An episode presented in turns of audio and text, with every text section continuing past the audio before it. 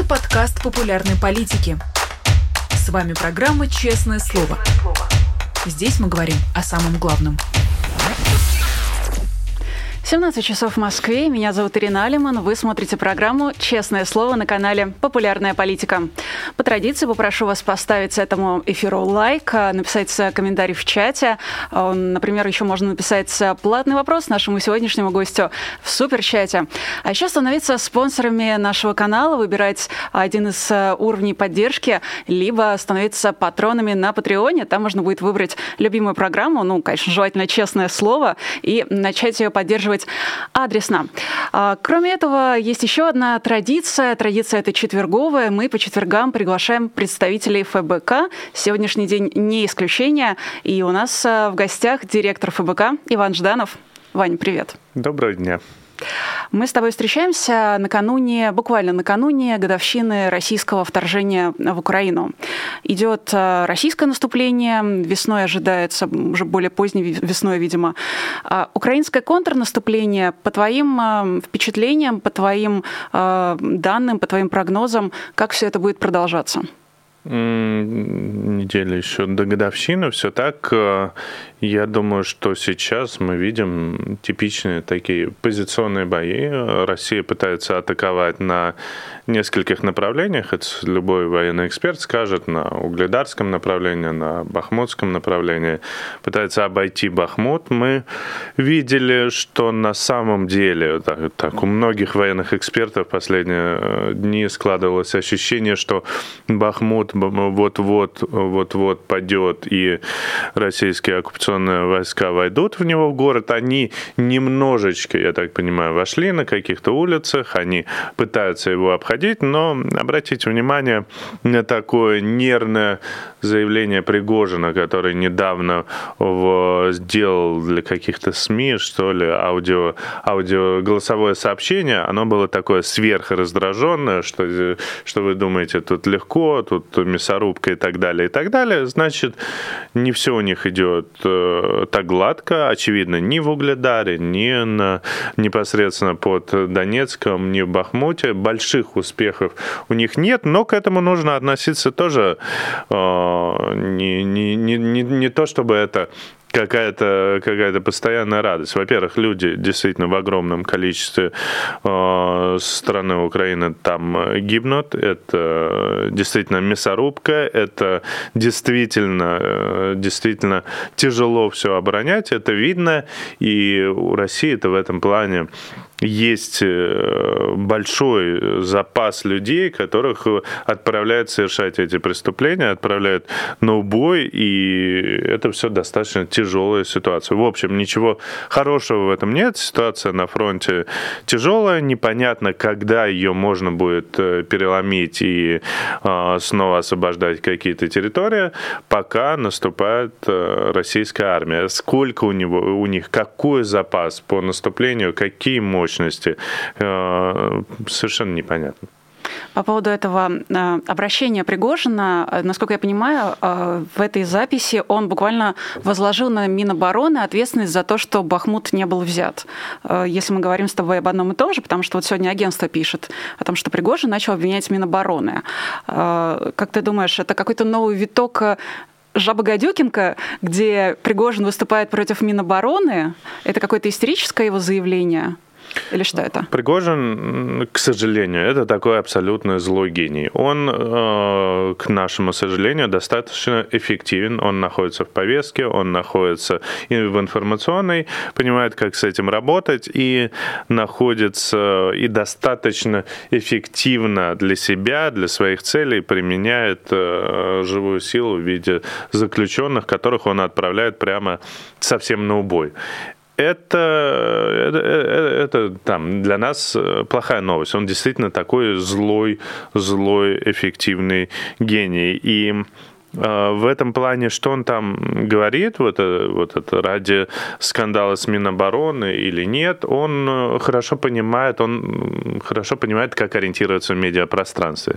Если он это говорит, значит, ему это выгодно сейчас для пиара, для, какой, для каких-то внутренних целей. Какие там внутри могут быть разборки, нужно ли ему сейчас конкретно где-то информационно победить какого-то генерала, или нужно вообще выставить себя с смотрите, я эффективнее Минобороны, показать э, перед Путиным или вообще еще что-то. Видимо, у него стояла какая-то задача захватить Бахмут. Он не справляется, и он хочет э, пытаться оправдаться. Глобально для нас это не важно, но все равно это абсолютные враги.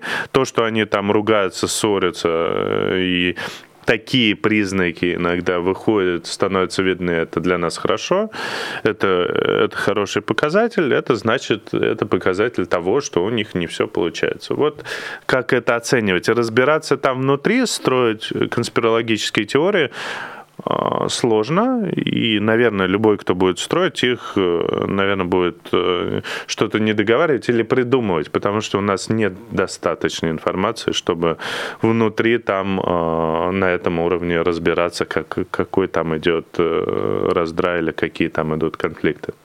Ну, а того же Пригожина, по его словам, отстранили от дальнейшего набора заключенных в его ЧВК «Вагнер».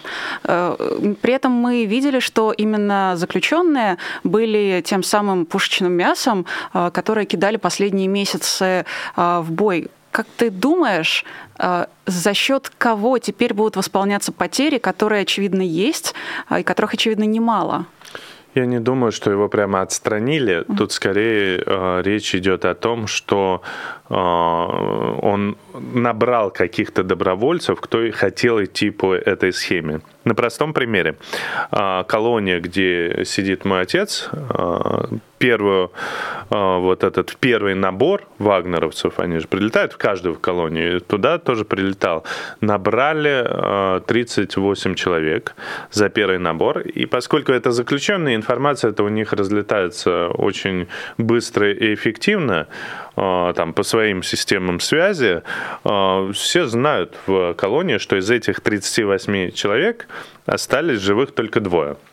Но даже после этого, после того, как все, все это узнали, все равно они второй раз прилетали туда и набрали 15 человек, примерно 15. Не очень понятно, сколько осталось из этих 15 человек э, живых. Понятно, что идут уже им уже на, важно набирать среди убийц, там тоже разница качества, как, какое это качество убийц. И у них там была система отбора, там реально были какие-то опросы, психологическое тестирование, согласие. И понятно, что у тебя на каждом этапе качество вот этих людей, оно для, для целей, которых используют, преступных целей, которых использует Пригожин, оно снижается. И понятно, что вот 38 там чуть выше качество убийц, 15 пониже качество э, убийц. Следующий набор там будет 6-7 человек, которые совсем, видимо, не, не, не подходят для их целей. А, там, не знаю, какие там опросы психологически для них неустойчивы или еще что-то. Просто объективно вот этот набор они совершили, вот этот набор, те, кто хотел пойти, они набрали. Не знаю, опять же, тут нет у нас статистики, насколько они по всем колониям ездили, по каким колониям. Может, они до каких-то колоний не добрались, хотя по ощущениям они прямо посетили все-все-все колонии. Вот, объективно у них нет сейчас возможности набрать э, тот живой, э, живой материал, который они используют, живых людей из колонии для того, чтобы отправлять их на мясорубку эффективность этого снижается. Опять же, не забываем, Пригожин злой эффективный гений, для которого эта эффективность важна. Поэтому он прекрасно понимает, а что ездить-то по колониям, если я, я там никого не набираю. Поэтому объявляет, все, мы набор э, завершили. Что будет дальше вместо этого, э, там, какими бы ресурсами это ЧВК «Вагнер» не обладала, это все равно ЧВК. Это не регулярная армия. Они могут решать какие-то точные задачи. Несмотря на то, что у них, да, есть самолеты, да, есть какие, какая-то артиллерия, они все равно могут решать очень ограниченные задачи на фронте. Поэтому э, все равно вопрос фронта, он решается через э, Минобороны. И поэтому э, понятно, что сейчас появилось много видео вот этих мобилизованных, типа нас тут э, стреляют, убивают, мы без экипировки нужны и так далее, и так далее, это свидетельствует о чем? Что этих мобилизованных как раз перебрасывают на фронт. Они там в основном сидели где-то в учебках, в основном приграничных территориях, хотя уже кого-то кидали, но тем не менее сейчас их больше перебрасывают.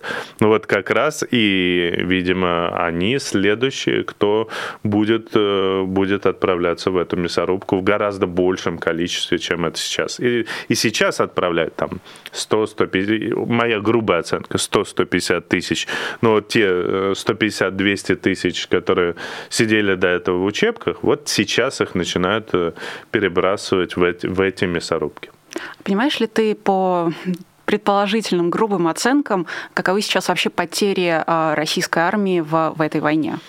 Достаточно, достаточно сложно оценить. Э, мне кажется, счет погибших идет, э, приближается или превысил 100 тысяч человек. Мои ощущения. Не, не, совершенно не знаю. Ну, там очень сложно, на самом деле, пропорции строить и как-то экстраполировать те данные, которые имеются. Очень данные... много косвенных признаков, поэтому все, что говорит какой-либо э, военный эксперт, э, э, не имеющий отношения к фронту, не находящийся там или не имеющий данных разведки, данных Минобороны Украины, это, скорее всего, просто предположение, ощущение.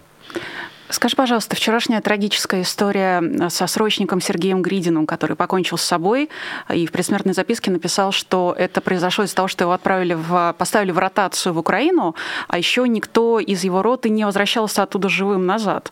А может ли это говорить о том, что теперь и срочников будут э, поставлять в Украину э, и заставят их там сражаться? Или это какой-то частный случай? Ну, я думаю, обязательно к этому придут, потому что э, другого выхода у Путина нет. Ему либо нужно прямо сейчас объявлять э, повторную мобилизацию, либо отправлять срочников. Вот как раз людей, наверное, как это происходит там? Типа, ты пойдешь, э, поедешь в Украину, э, человек говорит, не поеду, а там, типа, вся, вся часть давит на него. Он же и пишет, что, во-первых, там, издевательства, пытки, через что он прошел, и, видимо, он был не согласен с тем, что он едет э, в Украину. Там так и написано, что я не хочу крови э, на, на своих руках, поэтому он не согласен совершать преступление и ехать в Украину.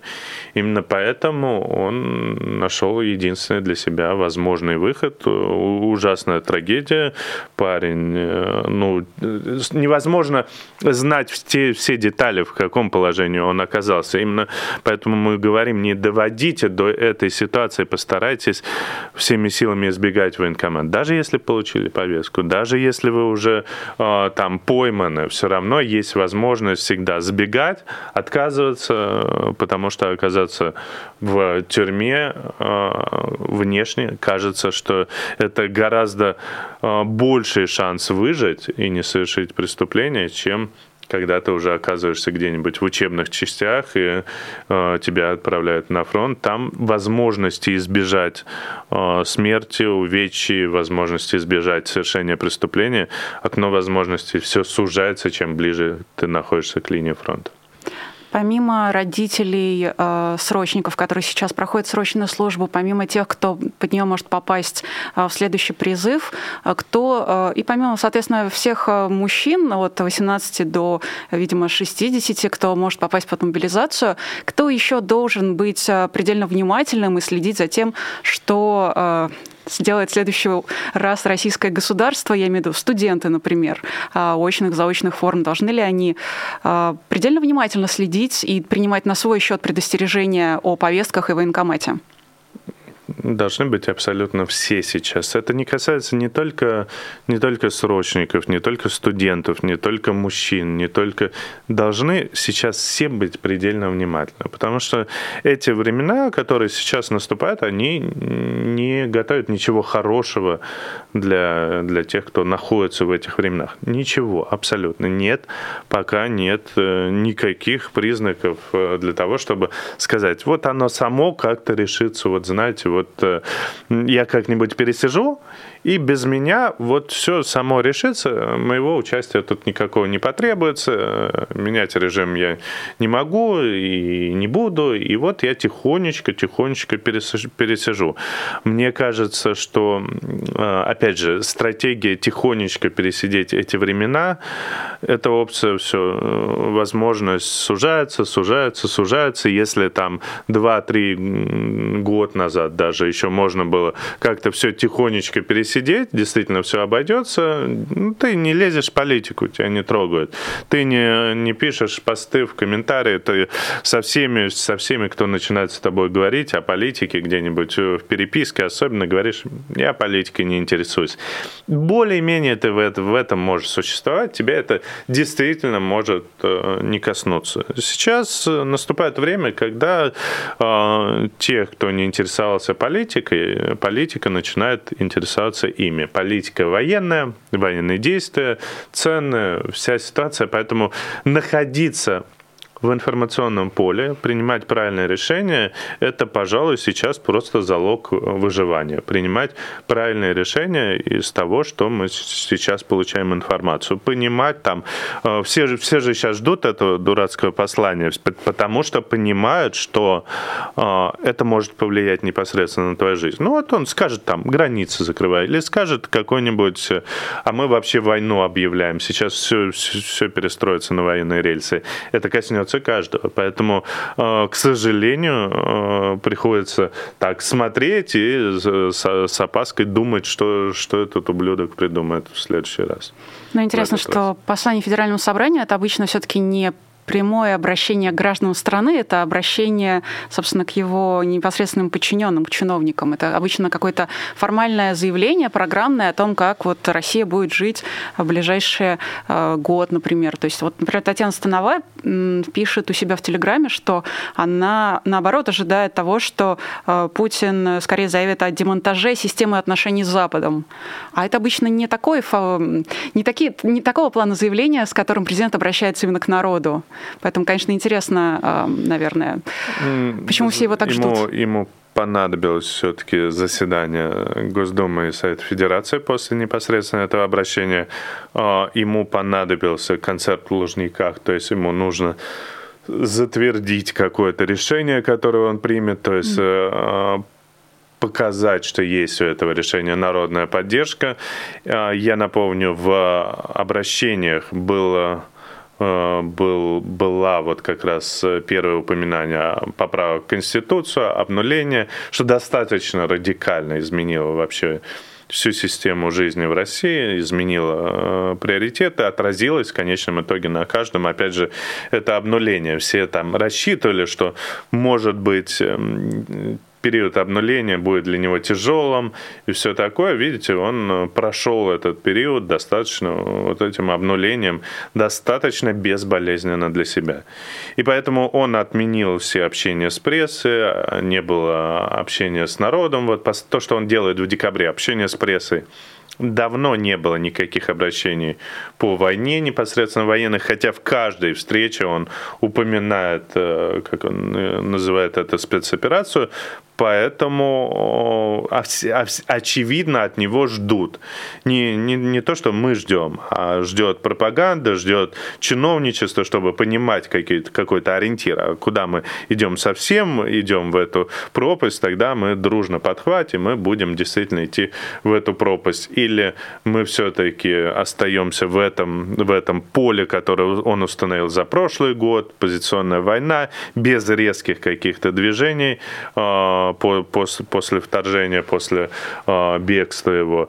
В общем, он задает ориентиры на самом деле для многих. И понятно, что все ожидают эту вторую волну мобилизации. Э, э, все-таки какое-то какое предложить он решение, опять же, для себя, не для нас, он должен, а, потому что для него важна такая э, ведущая роль главного павиана. Вот я сижу, и вот я принимаю решение. Он, знаете, таких э, дедов, они же очень э, не так много способов получать адреналин, и не так много способов чувствовать себя молодым и таким вот определяющим, что вот я вышел, я сказал, все должны меня слушать, и в данном случае Путину, Путину очень нравится выходить, ему понравилось, он вошел в этот раш, и он не сможет больше остановиться, выходить и делать какие-то судьбоносные типа заявления, меняющие все правила игры, потому что психологически ему теперь это нужно каждый раз, чтобы все слушали только его, чтобы он шокировал абсолютно всех. Э, так он чувствует себя моложе. Но это обычная, обычная стадия э, людей, уходящих, э, уходящих глубоко в пожилой возраст. Проблема Путина заключается в том, что он при этом еще 25 лет находится при абсолютной уже власти и совершенно сошел с ума и исходят из этого. Совершенно не собираюсь с тобой спорить о том, как ты описал Путина, и главным павиан это очень меткое определение. С другой стороны, э, Путин явно э, по ощущениям, впечатлениям прячется, э, прячется максимально. Он даже на бронепоезд пересел. У этого бронепоезда даже, собственно, железная дорога есть. Нет противоречия в этом поведении. С одной стороны, в желании выйти сказать что-то судьбоносное, и чтобы его все поддержали, и, с другой стороны, в этой глухой конспирации в которой он Нет, находится? Я не, не считаю, что это глухая конспирация. Я считаю, что это обычная, опять же, стадия э, таких, таких людей, когда они пере, переходят в э, манию величия, что теперь я вот езжу на абсолютно там дорогущем, сколько там, миллиард стоит этот поезд, э, бронепоезд, который, который ездит, под него специальные станции делают, вот э, подземное сооружение, систему бункеров в Москве же, она возникла при Сталине, при, еще вот как раз первые такие серьезные, мощнейшие подземные системы, они в 1953 году возникли. Вот как раз война закончилась, 45 э, год,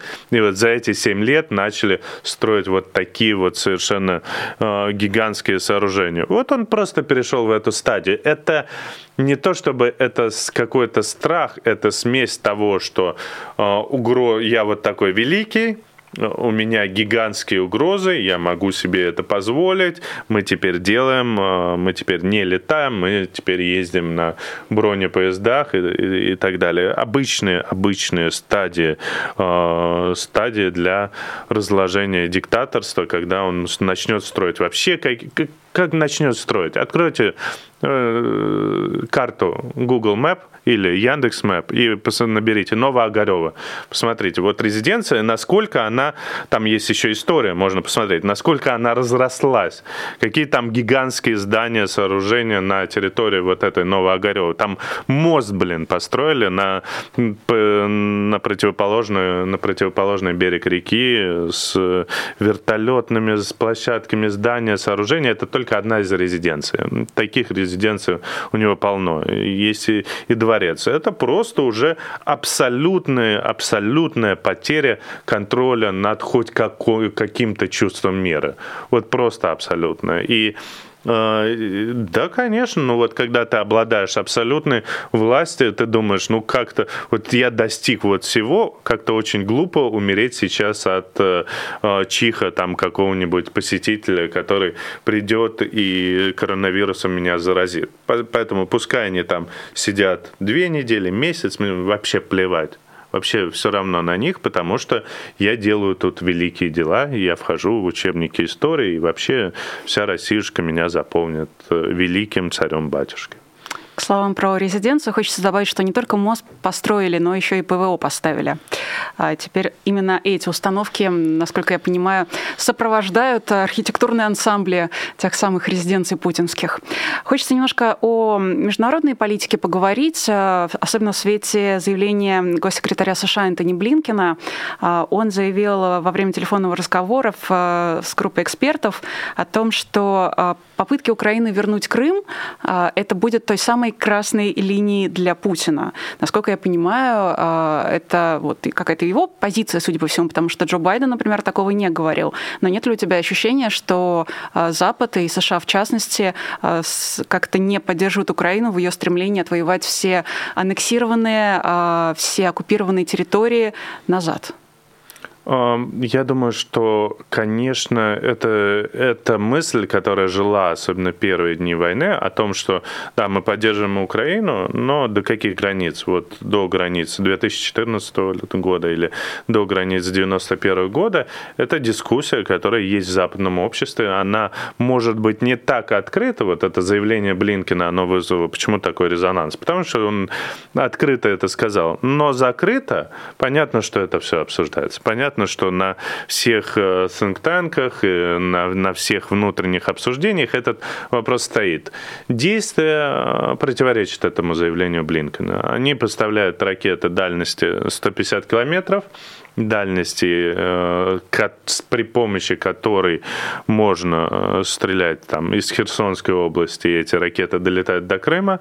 Очевидно, что это будет происходить, просто вопрос времени, э, и я на этот счет бы не придавал вот такого большого значения этому заявлению Блинкена, потому что западная машина, она медленно разгоняется, видите, как долго шли до поставки танков, до сейчас до, идут идут до поставки самолетов, но они идут по этому пути. Да, понадобилось э, год на то, чтобы закрывать небо над Украиной. Сейчас Украина сбивает большое количество ракет, летящих по, по городам.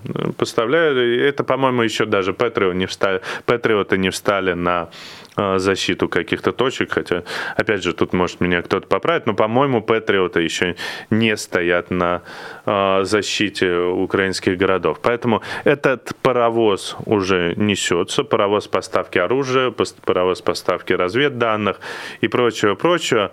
Определять э, конкретные какие-то действия, шаги, это уже будет э, украинское командование, поэтому я думаю, что это скорее какое-то такое заявление, типа успокойтесь, мы не будем переходить красные линии.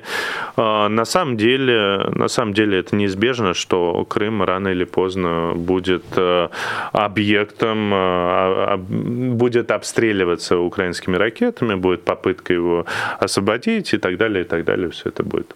Но, на самом деле это вопрос... Но, но, но при этом, извини, пожалуйста, но при этом конечно же, э, более быстрым и таким э, одночасным прекращением войны было бы э, какое-то исчезновение, уничтожение Путина или там смена режима в России. Это было бы оптимальным путем, потому что тогда ни, никакие невинные там украинские жертвы, воюющие, защищающие свою землю, они бы война бы прекратилась просто. Россия бы объявила, что война заканчивается, территория Украины освобождается, и если бы во главе России стоял э, нормальный режим, нормальный президент, и э, была бы сменяемость власти. Вот это, это кажется тоже одним из путем завершения этой войны. Потому, а что, потому что военный путь, ну, отодвигается линия фронта, да, она будет отодвинуться к границам 14-91 года. Это хорошо, но Путин-то и его режим не остановится отправлять ракеты. Они же продолжат там обстреливать градами и так далее, и так далее. Это, это, это к сожалению, продолжится, поэтому мало, мало Украине победить, нужно еще сменить режим России. И победа, полная полное освобождение территории Украины, оно не гарантирует, что режим в России сменится, не гарантирует, э, потому что, да, он ослабнет, он потеряет какой-то авторитет и так далее, и так далее, но, тем не менее, он вполне может остаться существовать даже после победы Украины, освобождения всей своей территории. Говоря об уничтожении Путина, а, ты предполагаешь, что оно может быть а, сделано руками и усилиями Запада или Украины? Да плевать каким путем, ну неважно. Ну вот все равно есть, э, есть вполне стабильная составляющая в этом уравнении, которая является, очевидно, источником и причиной войны. Это Путин. Как э, от него избавиться? Что, что должно произойти? Ракета, с, группа, э, диверсия, что угодно. Э, мне хотелось бы, чтобы это было сделано именно руками людьми, которые находятся в России, которые находятся, выходят на улицы, и которые, и чтобы Путин оказался на скамье подсудимых.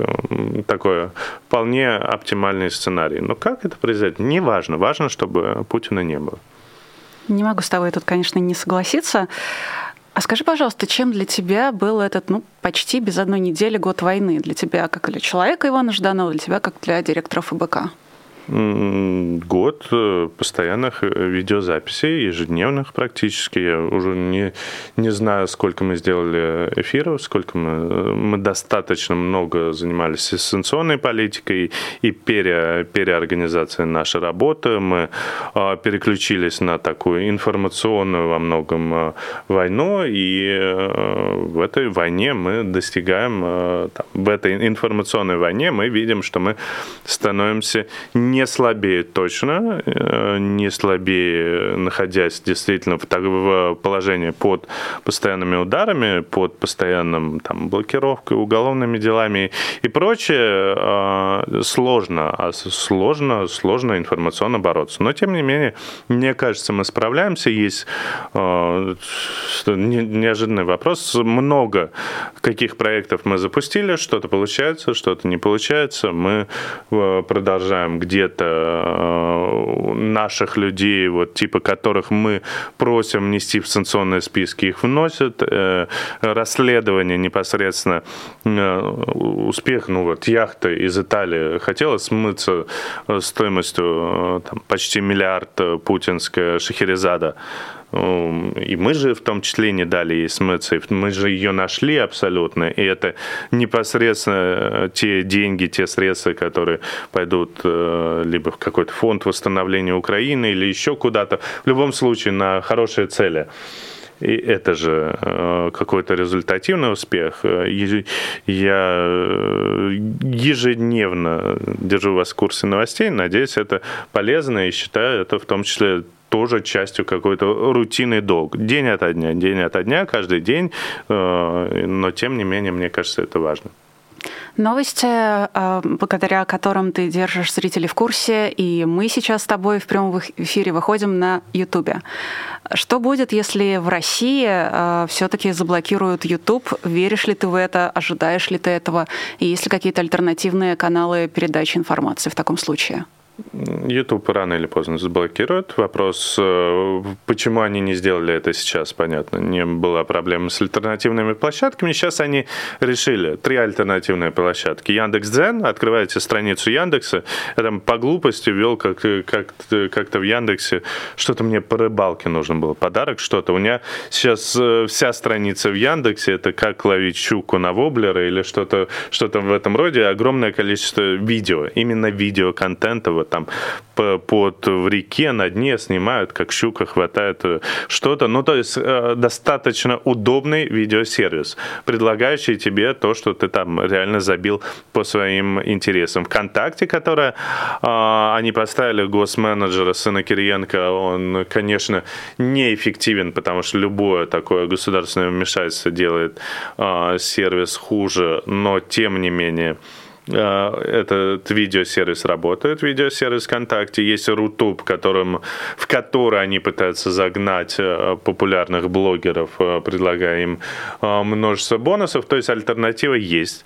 И нет причин теперь не заблокировать YouTube. Ну вот люди, которые могли потенциально искать какие-то альтернативные пути, там мамы ищи мультики или любимые там свои юмористические передачи, они найдут альтернативу. И находящиеся под давлением пропаганды, они найдут в этом альтернативу и будут себе спокойно жить, не возмущаясь, не, заб... не заботясь, оставаясь в прекрасном неведении. Поэтому вопрос э, блокировки YouTube – вопрос времени. Второе. YouTube э, сложно обойти средствами VPN, как бы мы не хотели, потому что YouTube генерирует большое количество трафика, большое эти видео, они весят много. И достаточно Роскомнадзору будет легче перехватывать ютубовские видео, то есть этот канал скорее сильно испортится, даже если вы используете VPN. Альтернатив остается не так много. Есть э, Telegram, который пользуются пользователи э, генераторы контента mm-hmm. пытаются это использовать и не сказать, что это хорошо получается, потому что это все-таки не совсем удобный инструмент. И вопрос, а что если там Дуров решит заблокировать эти каналы, скажет, Телеграм э, в России, э, ваши каналы оппозиционные или полная блокировка Телеграм в России. Я выбираю, там, чтобы Телеграм оставался в России и заблокирует эти каналы. Он же блокирует Russia туда и в Европе. Их нет, а значит, он может легко делать и что какие-то зеркальные вещи блокировать условно, канал команды Навального на Россию, да не вопрос, на, на раз-два он то же самое это сделает. Поэтому мы окажемся в ситуации такого э, распространения информации подпольно, э, через чаты, через передать другому, по каким-то своим сетям. Э, и весьма-весьма вероятно, что мы там ближайшей перспективе, в перспективе года можем оказаться в этой точке. Ну, год, год, полтора, и они могут закрутить гайки по видеоконтенту. Вопрос, вот, когда они начнут, начнут там условно через год, ну, значит, у нас есть еще примерно два года. Может это все произойти быстрее. Э, звучит так, как будто у нас все-таки действительно есть немножечко времени, потому что, когда все говорят про блокировку Ютуба, э, представляется, что это произойдет вот буквально одномоментно. Ну, угу. эта блокировка произойдет, но получаться это начнется у них не сразу. Угу. Там понадобится, по крайней мере, окей, не год, но, по крайней мере, месяцы, чтобы стабильно потом вылавливать из VPN и так далее, вылавливать вот этот трафик и полностью его заблокировать.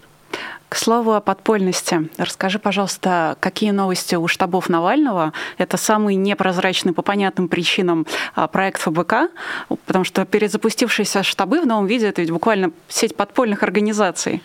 А, расскажи, пожалуйста, а, какие там есть новости, что ты можешь рассказать зрителям? Ну, знаешь, э, подпольная, там, диверсия, подпольная, это звучит э, страшно немножечко, отпугивающе, радикально. Меня тут э, в радикализме постоянно упрекают. У нас но, даже вопрос такой есть в чате. А, но э, ответим тогда. Но смысл заключается в том, что, э, во-первых, это я бы использовал противоположные слова. Это безопасно, безопасно, безопасный контент общения с нами. А, то, что, да, уже непосредственно выполняет человек, это может быть опасно. А вот платформа сама по себе, она безопасна. А второе, это набор э, волонтеров по большому счету. Вот э, люди, которые готовы тратить свое время, которые понимают, что отсидеться невозможно, что если я сам что-то не сделаю, то мы будем лететь в эту пропасть с еще большей скоростью. И волонтерская активность может быть э, совершенно разная. От э, рисования листовок до совершения каких-то таких интернет-акций, э, типа DDoS-атаки сайтов.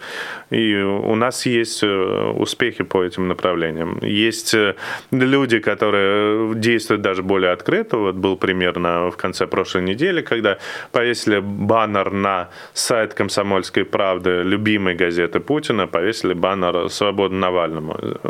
Мно, во многом, конечно, символичная акция, но, тем не менее, эта акция была, и кто-то из людей увидит, что нужно действовать. Это акция, которая стиму...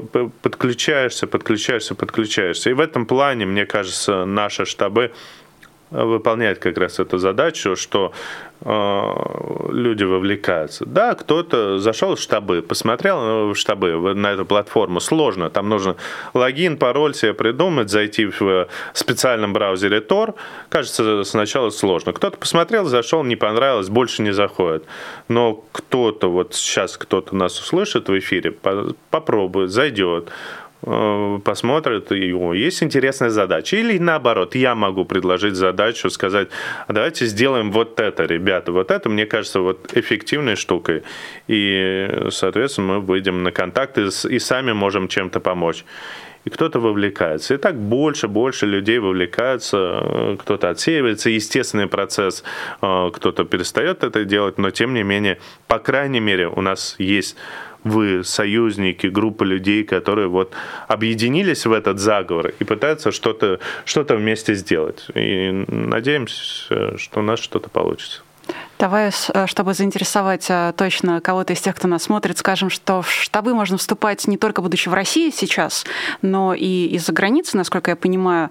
И, э, опять же, насколько я понимаю, задания, которые даются, это не всегда про повесить баннер. Они там самые разные, судя по всему. Задачи там совершенно разные, в зависимости от того, какую там и какие задачи для себя выбрал человек, который вступает в штабы. Кто-то хочет заниматься непосредственно из дома, звонить кому-то или э, поможет своими профессиональными навыками, кто-то хочет непосредственно э, в России работать. Люди из-за границы присоединяются, но э, ценность, конечно, больше штабов, что безопасность нужна, она для общения с э, нашими сторонниками внутри России. Это самое важное, потому что люди за границей, конечно, степень рисков совершенно другая, поэтому э, это, это, это большое преимущество платформы сети, платформы штабов Навального, то, что подавляющее большинство людей находится все-таки в России. Э, сегодня Европарламент принял резолюцию об Алексее Навальном и россиянах, которые борются против Путина. Э, скажи, пожалуйста, этого удалось достичь в рамках кампании «Фри Навальный», и э, может ли эта резолюция каким-то образом повлиять на Кремль? Не знаю, насколько, насколько я могу говорить, но я думаю, что могу сказать, что это прямо результат нашей международной работы. Это резолюция по вот э, то, что и проходят встречи какие-то международные и так далее, э, и резолюция Европарламента. Это не э, обязательный документ. Надо говорится, это э, скорее заявление, заявление а, во многом, которое, опять же, говорит о статусе Алексея Навального, говорит о статусе его как главного политического заключенного, о статусе как человека, который э, стремится к демократической России. Вот сейчас же много пытаются где-то вылить грязи, сказать, Навальный националист или он там имперец и так далее, и так далее. Алексей пишет статьи, в том числе Вашингтон Пост и так далее, что это все а, бред, но э, когда вот таких людей, их поток нескончаемый, поэтому они постоянно говорят, да вот ваш э, Навальный, вот и имперец. Э, я думаю, что такие резолюции имеют важное значение для статуса Алексея Навального в мире и для всех нормальных людей, потому что а, Европарламент прекрасный орган, и я думаю, что ценности, которые, на котором основан Европарламент для всех нормальных людей, они одинаковые, все прислушиваются к этим резолюциям. Это для а, тех, кто это понимает, кто разделяет демократические ценности. Повлияет ли это как-то на Путина или на конкретно на освобождение? Нет. Ну, тут не надо строить иллюзии. Нет, не повлияет.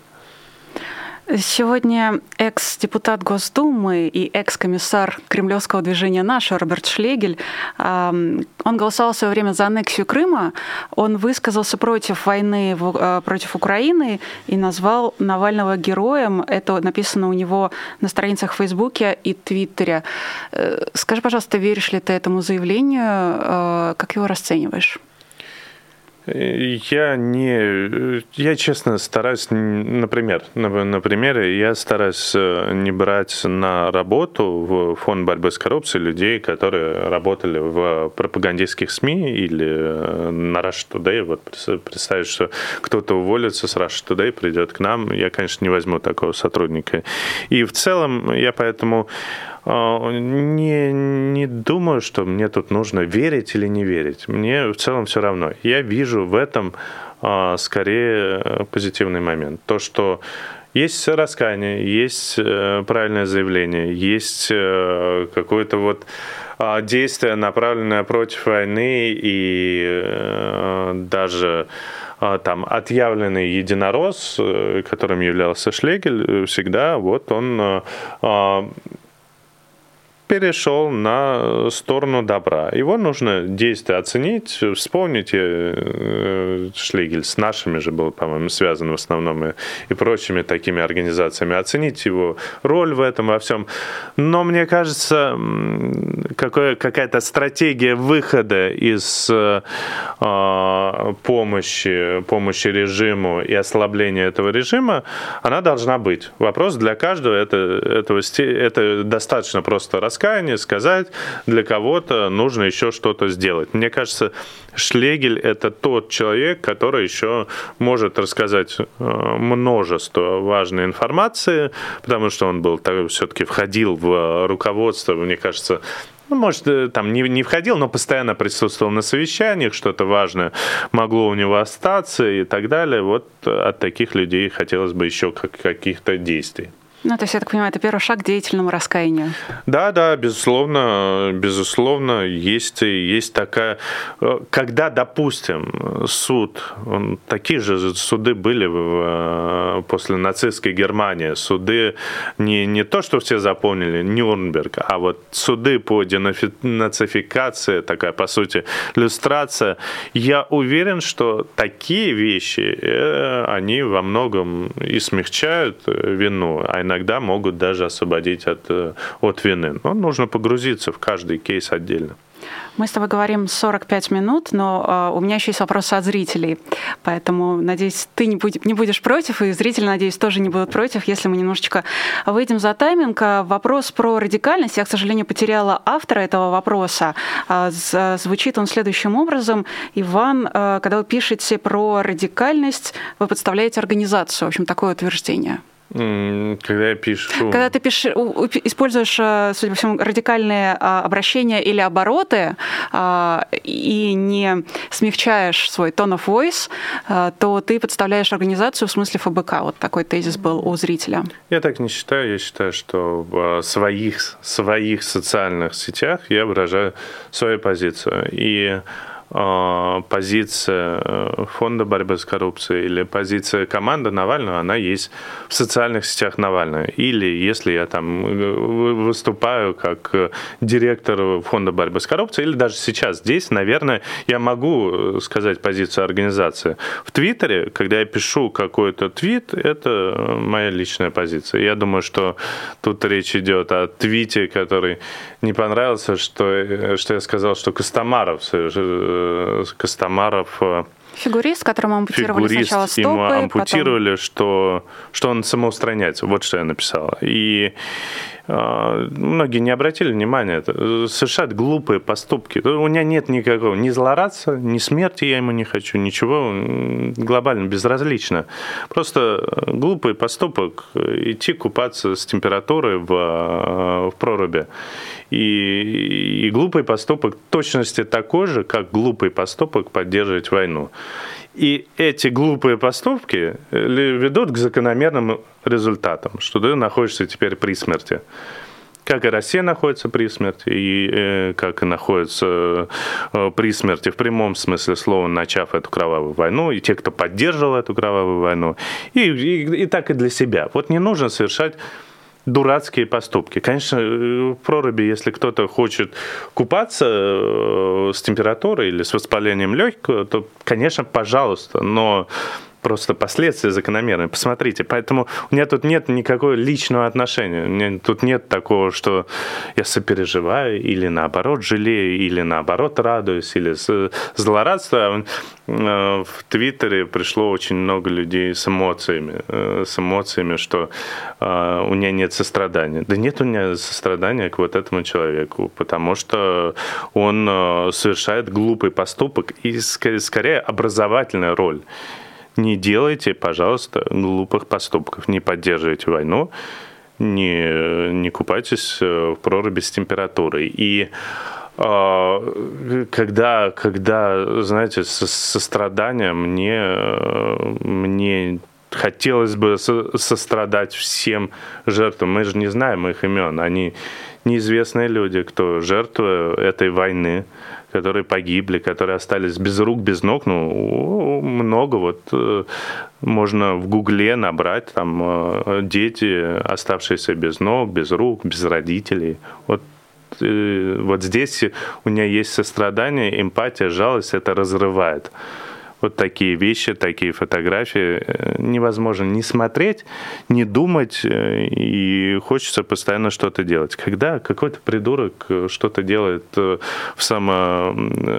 занимается членовредительством, извините, тут у меня жалости нет. Ну, может быть, конечно, почему я не должен этого говорить э, вслух? И должен быть э, какой-то лицемерный человек, э, который, который делает вид, что он другой? Ну нет, я вот такой, извините. Ну, мне кажется, вполне исчерпывающе ты написал в ответ Юрию Дудю, который опосредованно через Марию Певчих задавал вопросы про радикальность в целом, мне кажется, вполне исчерпывающе. А, с Дудем другая эта история. С Дудем а, он бы мог, э, там, я не знаю, ну окей, ты не хочешь звать на интервью, ну спроси. Ну окей, пришлось вот так вот опосредованно отвечать, э, отвечать э, за себя. Мне просто кажется странным, когда кто-то отвечает за меня, там, Маша или кто угодно. Я готов ответить за свои поступки, я готов объяснить мотивировку. И мне кажется, окей, э, эфир был тогда там э, многострадальный, эфир с Буранцом не сильно удачным. Ну, и формат, э, формат не понравился. Но я не профессиональный, хотя я и сказал, что веду новости ежедневно, не профессиональный ведущий. И э, есть эмоции, которые иногда овладевают, иногда не совсем удачные твиты. Блин, это люди, которые допускают ошибки, это нормально. И, э, и говорят о своих чувствах, это нормально. Э, хотите машину? Вот прекрасный чат э, GPT поможет ответить на все вопросы. Это будет абсолютная машина без эмоций, без чувств. Ну, чувств, эмоций. Еще раз, у меня нет никакого злорадства в, над людьми, которые там умирают. Это, это другая степень но мне хочется, чтобы все было э, объяснять какую-то логику, говорить, что вот это вот э, неправильный поступок, он привел к этому, а есть а, и это нормально. Артем Иваницкий, наш спонсор в течение 10 месяцев, э, задает следующий вопрос. Осуждаете ли вы своего отца за его участие в войне в Чечне? А, нет, это бред. Это тейк, э, абсолютный тейк пропаганды. И вот это я даже не хочу разбирать, потому что это бред. Потому что мне предъявляют за отца который оказался на фотографии с э, тем, с, э, с каким-то там агрессивным участником войны. Ну, типа, э, ребят, идите нахрен, предъявляйте мне что-то, а вот мне за отца, который в что-то там в 97 году, причем, причем как не хочется это разбирать, но тем не менее, причем был журналистом еще, соответственно, э, фотографий там достаточно большое количество журналиста, то военным журналистом. э, предъявлять мне за то, что вот после 25 лет он э, сейчас сидит в тюрьме, и я вот э, как-то как -то, как -то его сильно поддерживаю и говорю, что он воевал в Чечне, и то, что его государство так отблагодарило – не, вот, вот, этот, вот этот аргумент я вообще не принимаю. Поэтому и это, это очевидно такой наброс пропаганды, который пытаются э, сейчас вывести на какой-то уровень. Не, не буду даже с этим разбираться. Зрительница Холла спрашивает, э, спросите, пожалуйста, как Ванин папа? А, человек пожилой, находится в тюрьме, находится в тюрьме по политическим мотивам, и как у любого пожилого человека есть э, дни, когда ну, состояние здоровья такое, что тяжело, совсем тяжело, и э, болеет, и, и прочее. Есть дни, когда немножечко полегче, э, ему пишут письма, и сказать, когда вот дни, когда полегче, как характеризовать? Хорошо, ему хорошо, но нельзя же сказать, что человеку хорошо в тюрьме. Это не так, это тяжело, это ужасно, но ему получше в эти дни, а когда болеет, это хочется за голову схватиться, потому что это очень тяжело находиться в тюрьме, болеть, да еще в таком возрасте. Екатерина Екатерина за 5 евро спрашивает, Иван, как вы справляетесь эмоционально? Вокруг происходит абсолютный апокалипсис, хоть и мы не в его центре. Все же, как вы находите в себе силы? Я не знаю, как отвечать на этот вопрос, потому что нужно делать то, что считаешь правильным. Вот я считаю, что нужно сейчас правильно вот делать это, делать новости, информационную работу, и я не думаю о том, что сил хватает, не хватает. Не хватает времени. Может, э, может там через лет 10 я буду сидеть и говорить, вот сейчас сил не хватает или что-то. А, а так об этом, к счастью, не думаешь, и просто не хватает там времени в просто впихнуть в рабочий день что-то важное, посидеть там. Я же юрист, я же могу работать над документами и писать какие-то документы. А тут э, постоянно операционная текучка, эфир, э, грим, еще что-то, встречи, еще что-то, поездка, еще что-то, а, совещание, совещание, совещание.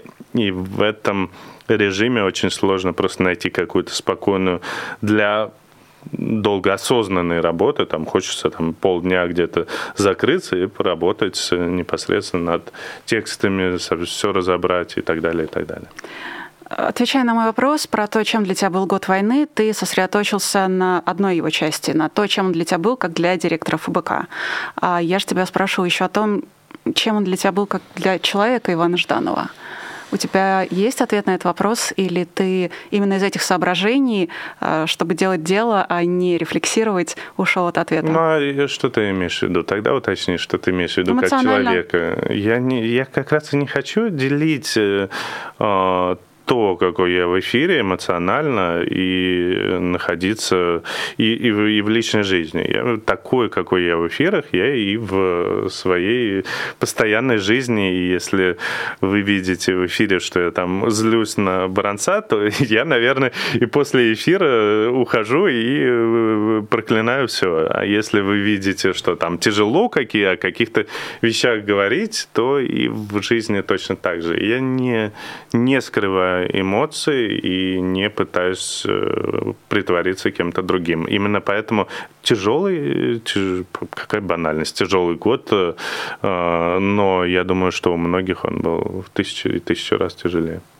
Спасибо тебе за честность, спасибо тебе за почти час ответов на вопросы. Приходи еще. Спасибо большое. Иван, друзья, спасибо большое. Напоминаю, что у нас в гостях был директор ФБК Иван Жданов. А была я, меня зовут Ирина Алиман. Были вы, зрители, которые были с нами в онлайне, и те, кто посмотрит это в записи. Еще были спонсоры и патроны по поводу последних. А, переходите на сайт Patreon по ссылке, которую видите в описании, или в а, стикере, который периодически видели внизу экрана. Выбирайте честное слово, например, и становитесь патронами. Далее ваш никнейм, ваше имя, ваш лозунг, может быть, появится в бегущей строке. Собственно, сейчас она бежит внизу экрана. Таким образом, будете увековечены вместе с другими патронами. Предлагаю вам не уходить далеко с популярной политики. В 19 часов будет спецэфир, в 21 час будут новости. Завтра все будет то же самое, но уже немножечко другое. Всем счастливо. Пока.